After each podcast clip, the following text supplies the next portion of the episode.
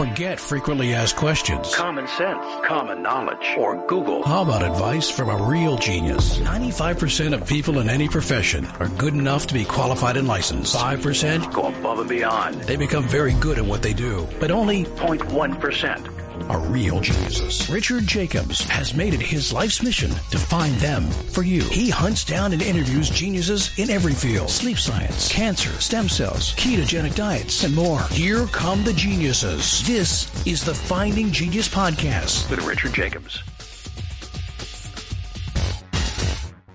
Hello, this is Richard Jacobs with the Finding Genius podcast, part of the Finding Genius Foundation. Have Dr. Jody Stanislaw.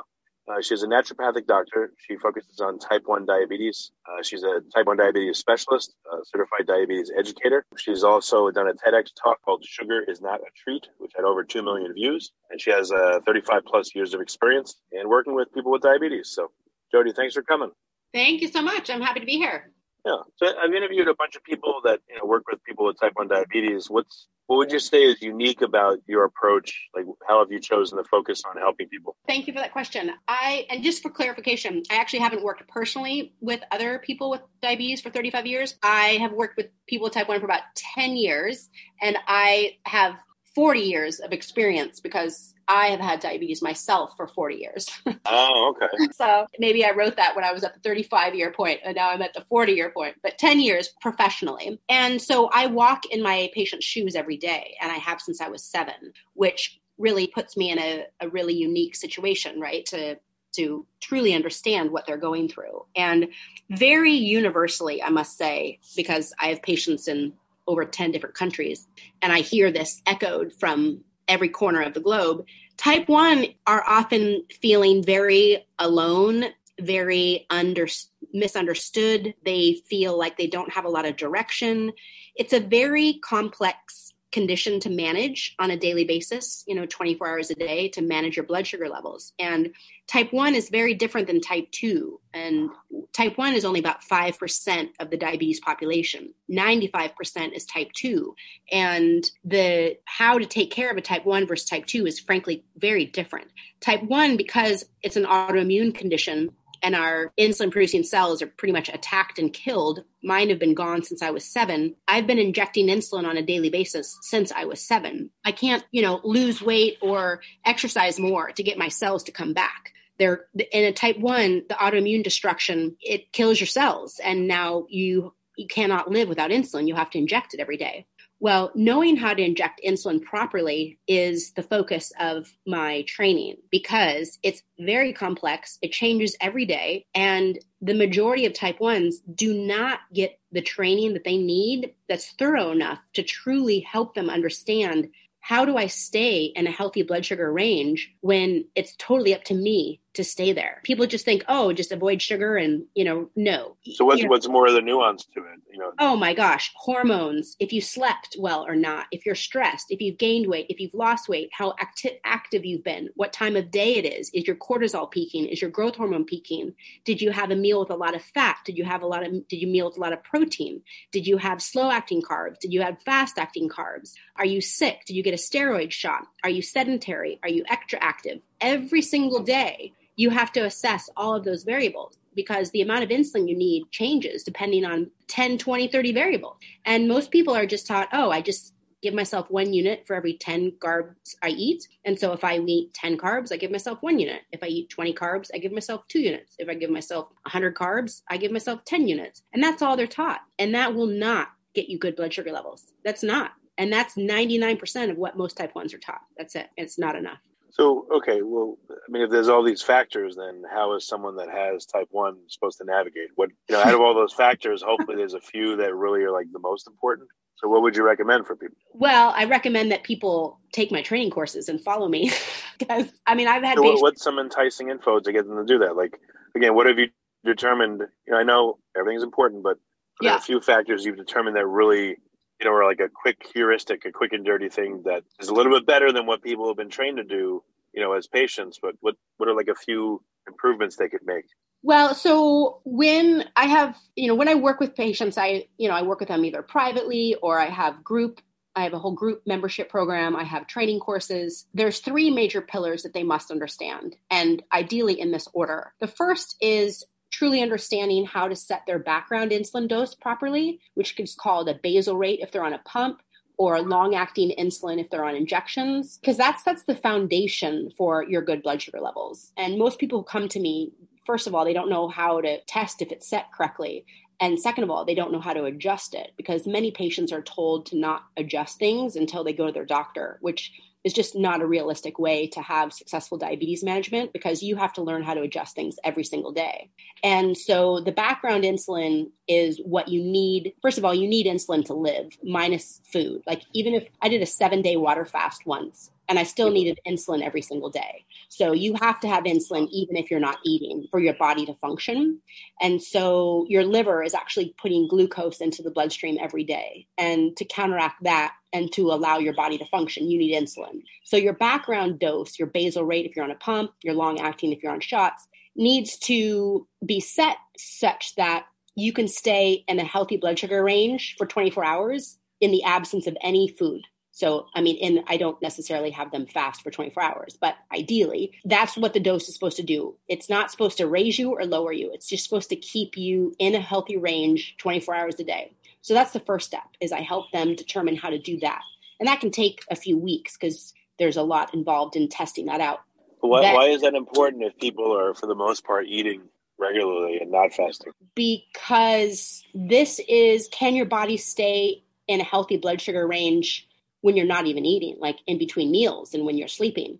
Because when you're oh okay in between meals so, and sleeping, you need to that's you need good blood sugar levels. But what so what what in your estimation causes someone to be in control versus out of control, even when they're not eating? Well, if you don't make any insulin, you need insulin, and right, if, I know, but but I'm saying like um, if you're establishing this basal rate, you know, mm-hmm. if if you have two people, one has I don't know, I'm just making this up, five units a day yeah. is enough for their basal rate. The other one needs 20.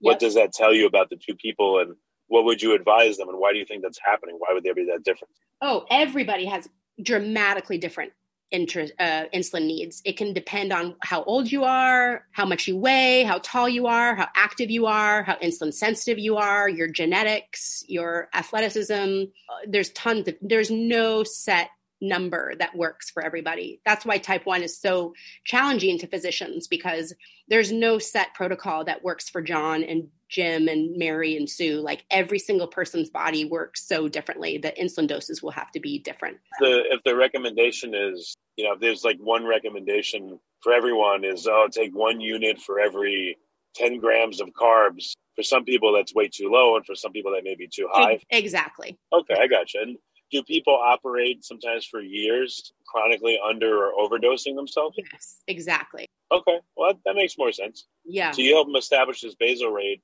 and then what they if they're going to eat a meal, then they just add then then they go to that standard and add like let's say one unit for every ten grams of carbs above and beyond the basal rate, or like um, once you know the basal rate, how do you work it? Yeah, so the so there's three phases to my program. The first is understanding and setting the basal rate properly, so that in between meals and while you're sleeping, you stay in range. The second phase of my training is truly becoming a savvy mealtime doser to really understand how different foods affect your sugar. So dosing is is definitely an art because your insulin you know has this trajectory of slowly working takes maybe 15 30 minutes to start working it peaks at like 30 60 90 minutes and then it has a tail where it just kind of peters off right so it's at its peak of its power i.e it's removing the most amount of glucose from the bloodstream when it peaks which can be anywhere you know around 60 minutes can longer but every meal doesn't necessarily digest its glucose in that same manner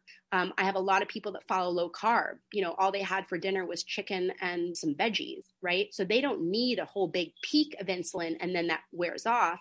They need a tiny bit up front and maybe a tiny bit an hour later because protein actually can turn into glucose, but it turns into glucose very slowly over about five hours. So I teach people all these nuances of like, well, how many carbs are you eating? But are you eating fast carbs? Are you having fruit? Are you having a banana?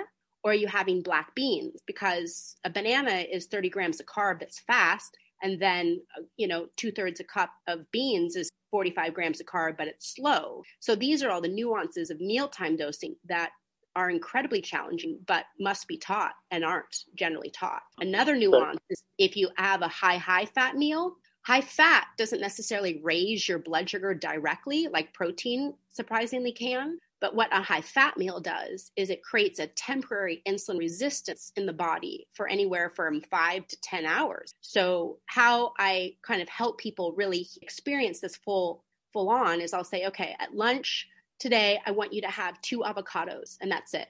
Don't take any insulin, don't eat anything else, just eat a ton of fat and then watch what your blood sugar level does because I want people to not just hear my words, I want they to experience it because most type 1s have been drilled into their head that they only need their carbs.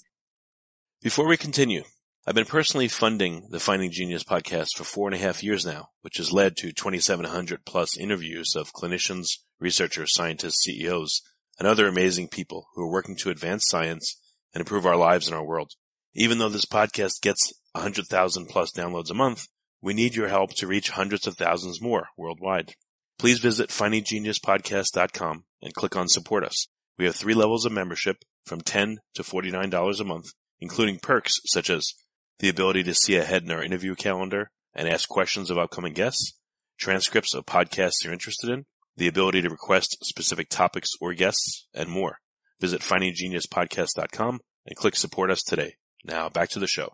What does that mean that it causes insulin resistance for a bunch of hours? What what happens? So every time you eat the macronutrients, you know, right, carb, protein, and fat, the digestion process is the acid in the stomach makes it all liquid.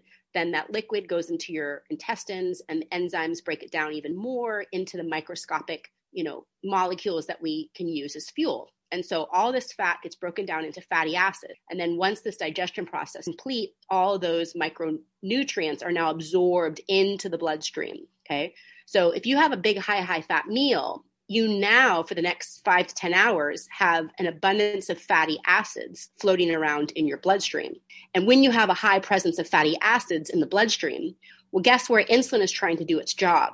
Insulin's trying to do its job in the bloodstream. And when there's a high presence of fatty acids in the bloodstream, the insulin just actually doesn't can't do its job as well. There's actually a whole. Oh, it's like a, a competition amongst the cells for nutrients. You mean? I mean, just as a layman's term, yeah, it just can't. It the insulin doesn't do its job as well. And there's um there's a whole there's a small kind of pocket of type ones who are vegan and eat nothing but fruit and carbs. And their whole point is when you completely avoid fat, you become so much more insulin sensitive that they say if you avoid fat and just eat a bunch of carbs, your insulin's going to work so much better. And, you know, for some people that works great and they love it. For the majority, I find, you know, it's too strict of a diet. But the point is made that when you have fat in your body, in your diet, it does affect the sensitivity of your insulin. Well, I'm, I'm, really curious about this. I haven't heard anyone talk about this. So, if someone has a couple scenarios, if someone has a lot of fat with a meal, but they also have carbs and sugar, what would you expect versus someone has a lot of fat and then a few hours later, let's say four or five hours, they're hungry. Now they eat a meal, you know, without fat, but lots of carbs and sugar. Like, what would you expect the differences yeah. would be? Well, so this is that's a perfect perfect scenario. So let's say somebody has 30 grams of fat or, or 30 grams of carb with no fat versus 30 grams of carb with fat. You're going to have to dose completely differently as two meals because, like I said, the high fat meal has not only carbs turning into sugar, but it has a five to 10 hour increase in insulin resistance. So the 30 grams of, of carb plus fat meal you will need a higher level of insulin over the next five to 10 hours that if you ate a 30 gram carb only meal, you would not need. So, what would happen if, um, could, I, could someone use this as a tool? Does it blunt the effect of sugar? You know, is there is there a case where if you have a lot of fat and then you have sugar, let's say I'm just, I don't know, I'm craving ice cream. Mm-hmm. I have a lot of fat first, then I have the ice cream. Does that mean that the sugar would I would just have a higher background blood sugar level and would it be excreted and I'd literally pee out the sugar? Or would it be even more detrimental because now I have you know the fat there and i am going to have much higher insulin. I'm going to need much higher insulin or, or have it if I'm healthy. And therefore it's going to drive all that sugar and stuff I need into fat storage. Like what do you think would be the consequence of you know of eating anything in a high fat environment if you like this podcast please click the link in the description to subscribe and review us on iTunes. Well, it definitely, this is also part of my pillar number two of my training of like how to be a savvy doser. You can have a banana on an empty stomach versus a banana after an avocado. And the banana sugar spike will be delayed because the combination of what you're eating also affects your blood sugar and the timing of digestion, right? If you I mean your your body is only so powerful. It can't equally digest the banana as fast when it's also trying to digest an avocado. The banana spike will be much more intense if it's on an empty stomach versus if it's eaten with or after an avocado. So they're like when I tell people if you want a big bowl of rice with your chicken curry, start eating a bunch of the chicken curry first because it also matters who's in first. If you eat the rice first, there's no competition for that rice turning into glucose because it got in first. If you eat a bunch of chicken first and then eat the rice, you'll at least blunt the spike of the rice a little bit. Same with the avocado banana scenario. So the I don't know you'll have to repeat your question, but this is a key part of of why carb counting alone doesn't work to balance right. blood sugar because there's so many details. now I'm talking about combinations and who's in first and did you eat protein and did you eat fat? You know, none of us are generally taught all that. Generally, we're just taught right. count your carbs. So if you okay, so if you uh, if you're worried about your sugar going too high, you could eat fat first in a meal, and that would blunt the effect of the the inbound sugar and carbs. Yeah, it so would. I, just, I get, would, yeah, it would slow down the body's ability to turn those carbs into glucose if you already have a belly full of fat and protein. What other effects do you uh, do you postulate it has? Do you think it would again create a higher background insulin environment in let's say a healthy person, or I guess well, if, all right, well, I'll stick with type one. So if I have type one and I just am craving some meal that I know would normally take a lot of insulin, uh-huh. one strategy could be I have fat first, then I have that meal, and I should be able to maybe get away with less insulin.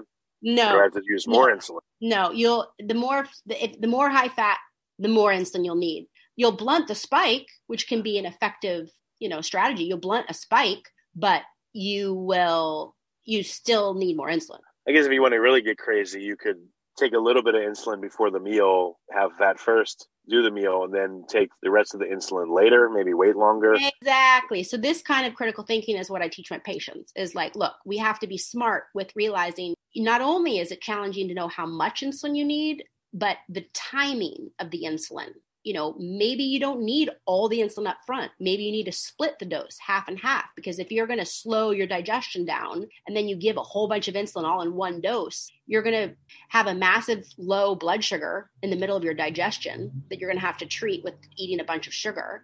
And then hours later, you're going to go high because your insulin is over its peak, but yet your food is still digesting. So I see this all the time with people. They're like, oh my gosh, I, you know, my little girl went massively low at dinner time and then she went high later. I'm like, well, yeah, because you gave your insulin all at once too early. So timing is a whole nother topic of what I teach that a lot of type ones have never been taught. Well, what if we reverse it? If you have someone that, um, you know, they're just they're not doing well with cravings. So they they have like a sugary thing, and then an hour later they eat, or a half hour later now they eat a meal. Mm-hmm. But now, what does that do in terms of insulin dosing? So insulin, I always say sugar sprints and insulin walks. So if you're going to have a big sugary thing, the only way to avoid a spike is if you dosed your insulin 30 to 60 minutes prior. Because as soon as that sugar goes in your mouth, your blood sugar is going to spike especially if you haven't pre-dosed your insulin. So they're going to have to pre-dose for the spike. That's one event. And then they're going to have to dose separately for their meal. That's another event.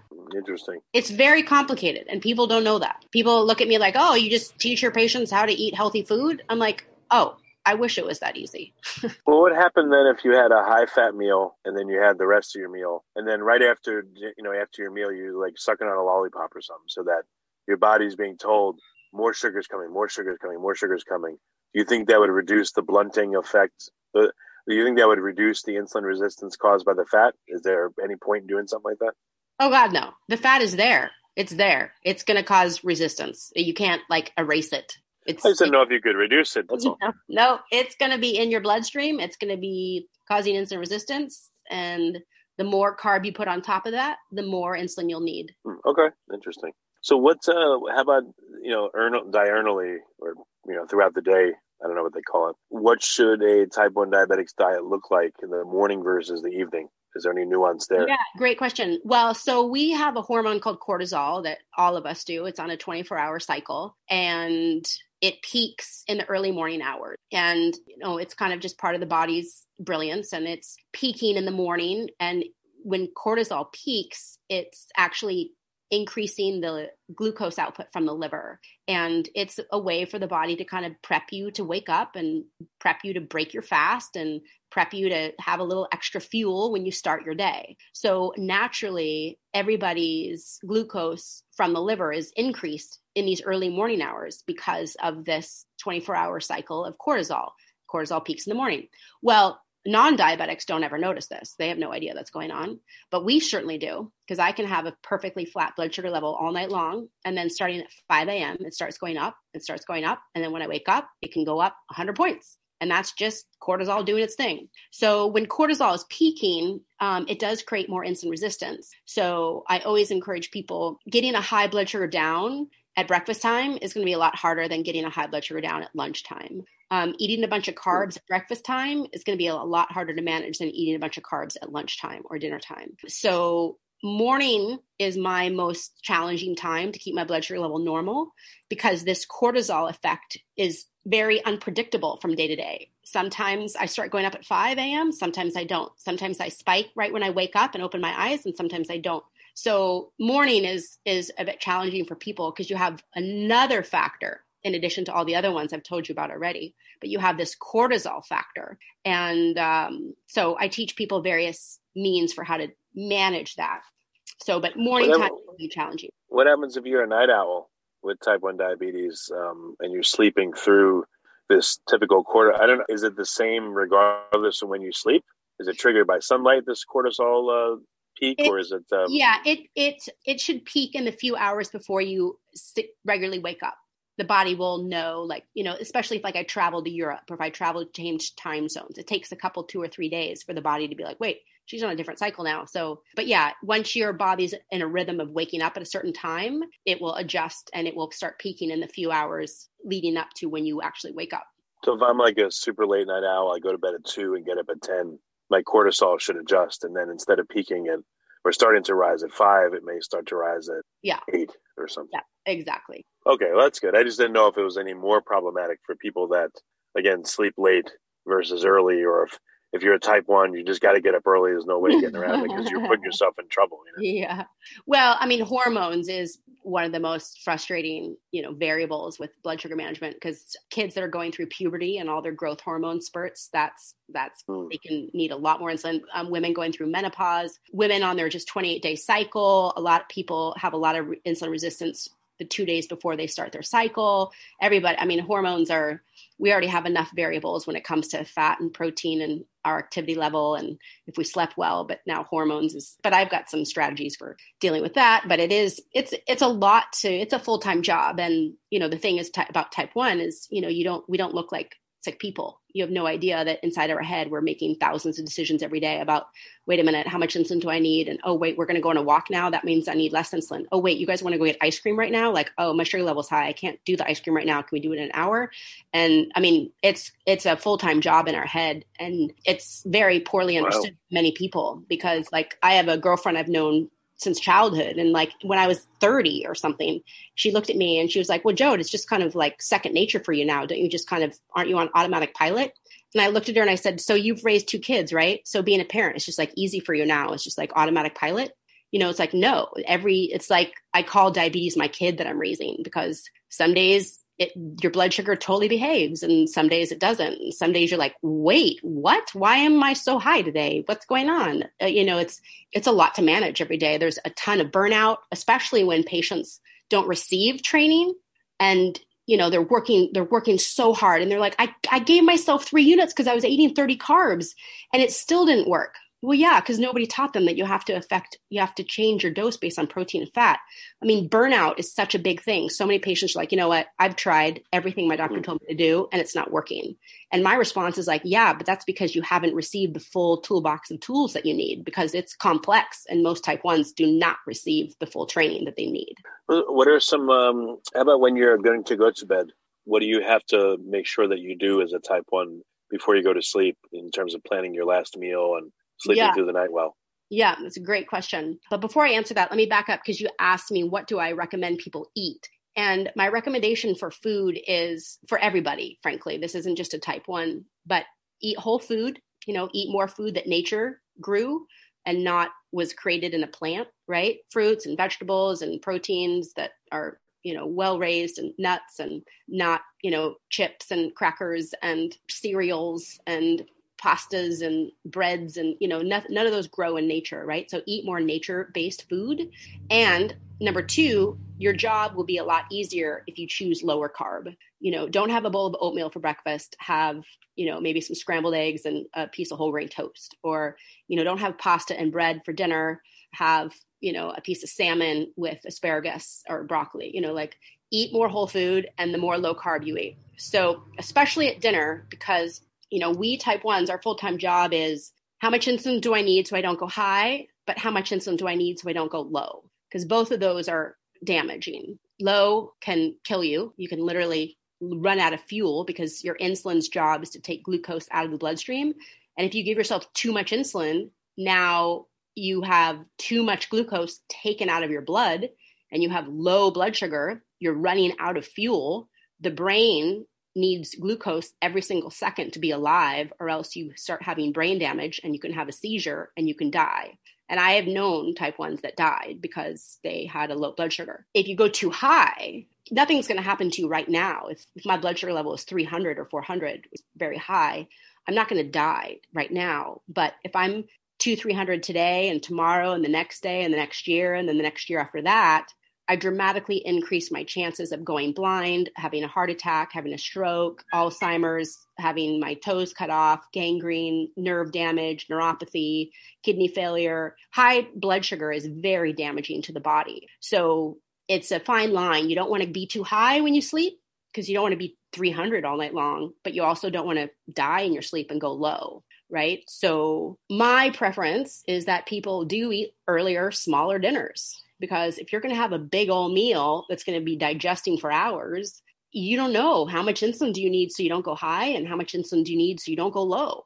I mean, I really try to help people to be like, okay, can you eat earlier? Can you, you know, eat at seven instead of nine? Can you cut back on the carbs? Because frankly, lower carb is safer in the sense that lower carb needs less insulin and insulin is what can kill you right? You can die from a low. And if you have pasta and bread and ice cream at dinner you need such a massive dose of insulin that if you overdose it you could kill yourself. If you have chicken and some veggies like okay so you might be off a unit or two. But if you have pasta and bread and ice cream you need like 10 15 units versus two or three right? So you're playing with less fire when you take smaller doses. It's called the law of small numbers. You know, smaller inputs create smaller margins of error. So when you eat low, because it's not dosing your meal is you never you never can be confident and say i know i need three units for this meal you can't you can't even if you had the meal 100 times because what if your hormones are different today or what if your stress level is different today or what if you slept differently last night you can have the same meal yesterday as you had today and you might not exactly always need three units so there's a So, level so what do you do? Is you do like a little bit of a, you do your best guess, and then what? You wait until like a half hour after you eat and check your sugar, and then redose, or what do you do? yeah it's i mean it's a 24 hour a day job of, of checking and, and correcting. I one of my taglines is expect to correct. And you know if you're going high after dinner you know go for a little walk. See if just the walk can can kick your insulin into working a little bit harder and bring you down. Or you might need a little bit more insulin. Give you might need another half unit. If you start going low then you might need a little sugar. But that's why for me it's i personally love just eating a small early dinner. So when my number is nice and flat when i go to bed i'm not worried about it massively going up or down you know it's a big stress to have some big old meal digesting and a whole bunch of insulin in your body and then you go to bed crossing your fingers wondering if you're going to go too high or too low or or hit home run. you know, I don't. Mm, okay. I mean, I always tell people, hey, if you want to have a big treat and a big carb meal, have it at lunchtime. So then you have all afternoon to kind of watch it and adjust it and see what it's going to do. But you know, these big, huge meals with dessert at dinner are really not good for us at all. It's so strange. When people have a very high sugar, does it tend to cause a bottoming out after that, or will it just return to a baseline however it returns? You know, again, do highs cause lows? Do lows cause highs? Food causes highs. Very simplistic. It's more complicated than that. And insulin causes lows. So, I mean, I could eat a fudge brownie sundae, and if I don't dose right, I could go massively high if I underdose, or if I dose too much, I could go massively low. Now, no, but I mean, it, you know, you, we're adding insulin to our bodies. Mm-hmm. Normally, the body does it on its own, but right. if we're in a very high sugar state and we add insulin, I don't know. Would there be an overcorrection because of all the other interactions of insulin in our body? It's not like, you know, I would think that the body would again have set points it wants to keep the sugar at. So just the presence of very high or very low may activate additional pathways that you know, I don't know, yeah, affect the insulin uptake and usage and cause you to to crash or cause you to go way high. There now in your body, you know, there's there's five or six hormones that can raise blood sugar: epinephrine, norepinephrine, hormone, cortisol, and there's only one hormone that lowers, and that's in, and that's true for everybody. So in my body, I have all these different hormones that can raise my blood, but I have no hormone, none. I've, I've okay, so here so here's a scenario then. So if I go way low and I said, "Uh oh." You as have, a non-diabetic, or you as a type one? Me as a type one. If I go way low, I'm going to say, "Uh oh," and I got to hurry up and eat some sugar.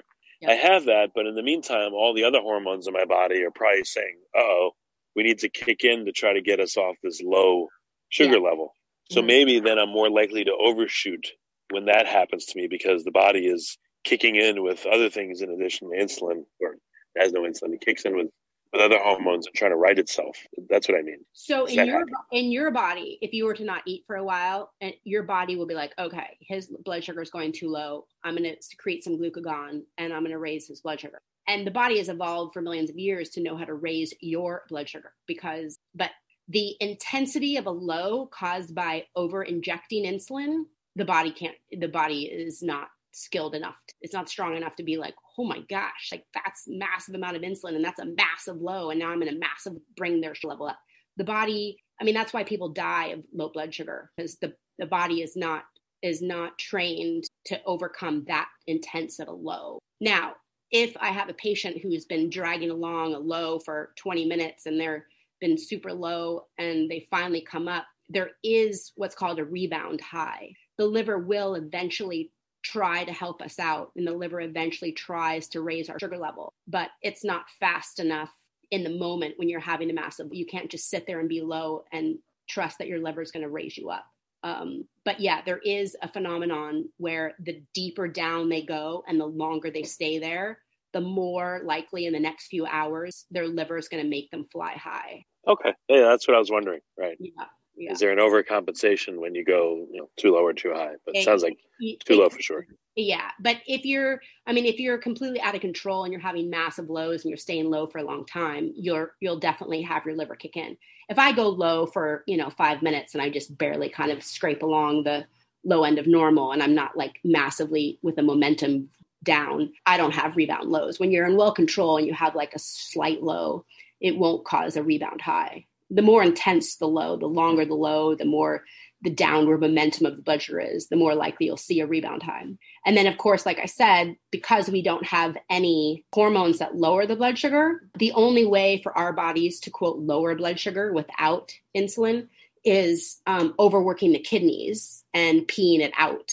Um, any blood sugar above 180, kidney will spill sugar out. And that's like upon diagnosis, the classic symptoms are massive thirst and, you know, and urinating all the time because the body's literally, you know, just sucking out all the fluid it can to flush out all the sugar that's in the blood. So it's making you massively thirsty and that you're peeing all the time because the the kidneys are overworking to clean out the blood and pee out the sugar. But obviously that so, so is not healthy.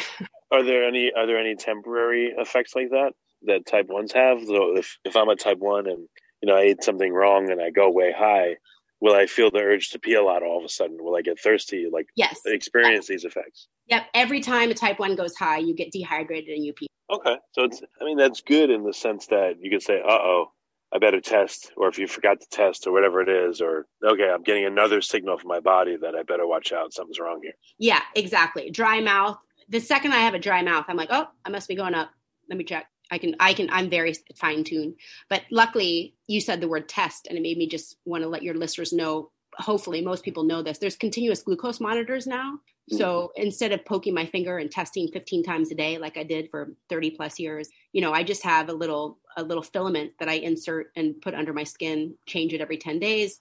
It Bluetooth talks to a little, you know, app on my phone, and I can see what my blood sugar level is 24 hours a day by just looking at my phone, which is like the greatest invention of type one in the whole 40 years I've had it. Yeah, I, I've worn uh, the Dexcom G6 and also the Yeah, Freestyle Libre, the Lifestyle Libre. I never remember the name, but yeah, those I know are two two exactly. commonly used ones. yeah so it's super nice you know because i used to have to if i did have a big dinner i would set my alarm i'd wake up you know in two hours to just make sure i could test and see what my number was doing now you know if i do have concern with my blood sugar level i luckily can i'm woken up by my alarms. So you know my cgm is set for wake me up at this high point and wake me up at this low point. and so i just go to bed with the thing next to my kind of wrapped in my hand. And if i go high or low it wakes me up. And so it's awesome. Same with like when i'm exercising i'm biking i'm skiing it's in my pocket. If it's not vibrating i know i'm in range and that's awesome. When you work with uh, with patients, clients, what's I don't know, like what what are some common stories? Where are they coming from mentally and in dealing with their Mm. type one? Like what are some common things you run into? Sure, great question.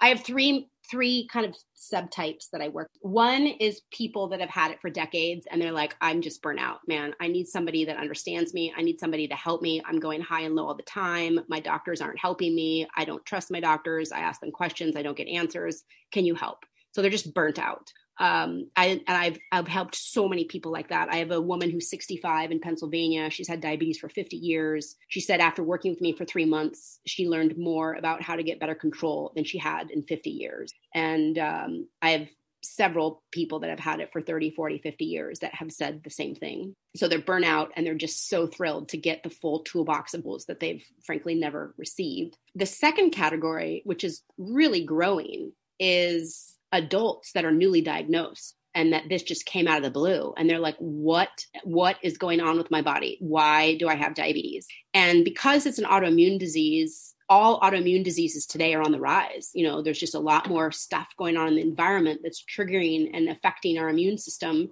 And that's you know it used to be called juvenile diabetes. Well they don't call that, that anymore because over 50% of people that have autoimmune diabetes are now over the age of 30. So I have a lot of women that are 40, 50, 60, and they were diagnosed, you know, just three years ago or something like that. And and like I said, in the mass population, this level of education that I give is not what's available. And so they luckily found me, they liked what I, they heard, and now they're following me because they're getting the level of training that is helping them. And they're like, oh my gosh, I love this. Now I know to exercise. Now I can exercise and not go low. Now I can have a flat blood sugar level as I sleep. You know, now I'm not pulling my hair out every time I'm high, wondering why. So the newly diagnosed adults is is my second category. And then the third category of course is parents of newly diagnosed kids. You know they're just freaking out. They're like oh my gosh my kid what do i do? How do i do this? You know i got to bring them to school and they go to practice and they're going to bed. I mean parents aren't sleeping. They're looking at their kids blood sugar every hour as they sleep because they don't have any confidence in having the blood sugar stay flat through the night. And then they go to their, their friend's house and then they're going to eat you know cupcakes and they're just the parents are just freaking out. It's it's really wonderful Yeah. when they find me and i can help them yeah What about for type twos? Do you work with them or you No, have enough I- with the type ones? yeah i've just worked with type ones yeah because my my specialty really is really helping people feel masterful and knowing how to dose their insulin properly to get good blood sugar levels and the majority of type 2s are not on insulin you know so Really? I thought that a lot of them are insulin dependent later on as they've been they've had it for a while. well if they get to that stage but that's not inevitable if they take better care of themselves Yeah. So what what have you? I'm sure the stuff you've learned would be helpful for type twos. I mean, are there any lessons that you've learned that translate over to type 2s that may be listening? Yes. It, uh, well, with type 2s, you know, they have a lot of control that type 1s don't have in the sense that diet and lifestyle changes make a huge, huge impact on their blood sugar. And diet and lifestyle can often be enough to, quote, you know, cure them. Um, type ones don't have that luxury. So any type two, I'm like, hey, eat better, lose weight, and exercise, man. Go to town, do that as much as you can, and hopefully you'll never need insulin.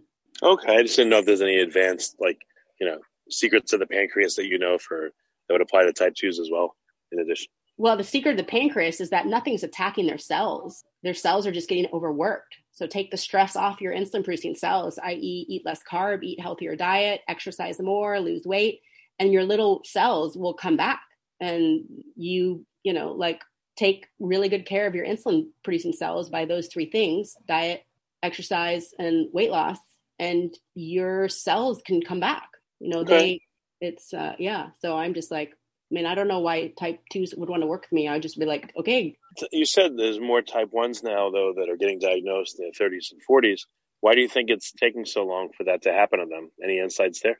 Um, well, every there's all autoimmune diseases today are on the rise. MS is on the rise. Rheumatoid arthritis is on the rise. Like I said, there's a lot of um, just irritants in our environment that are creating a higher percentage of people getting autoimmune diseases. So, you know, there's, it's a very, nobody can say, oh, Jody, you got diabetes because of this. You know, there's a lot of theories around why somebody gets an autoimmune disease, but there's no, you can't put your finger on it. You can't put your finger on it with MS, with RA, with lupus. There's a genetic predisposition in most patients, not in all.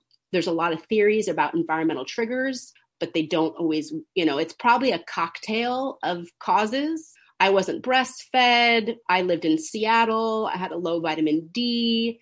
My parents got divorced. Maybe there was some emotional trauma there. Did I have a viral infection before diagnosis? These are all the theories that are. Hmm, okay, I gotcha.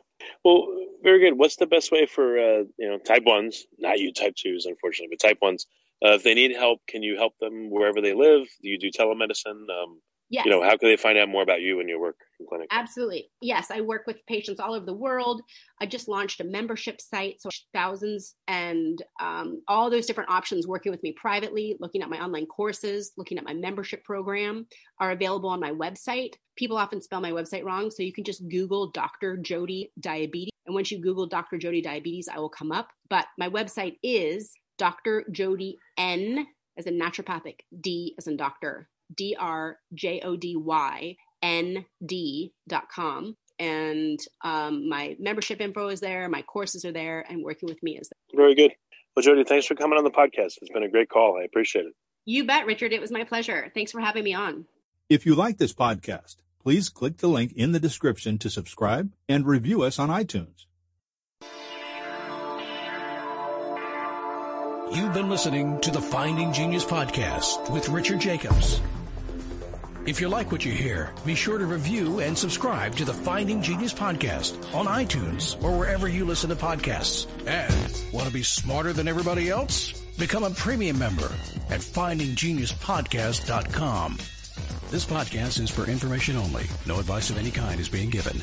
Any action you take or don't take as a result of listening is your sole responsibility. Consult professionals when advice is needed.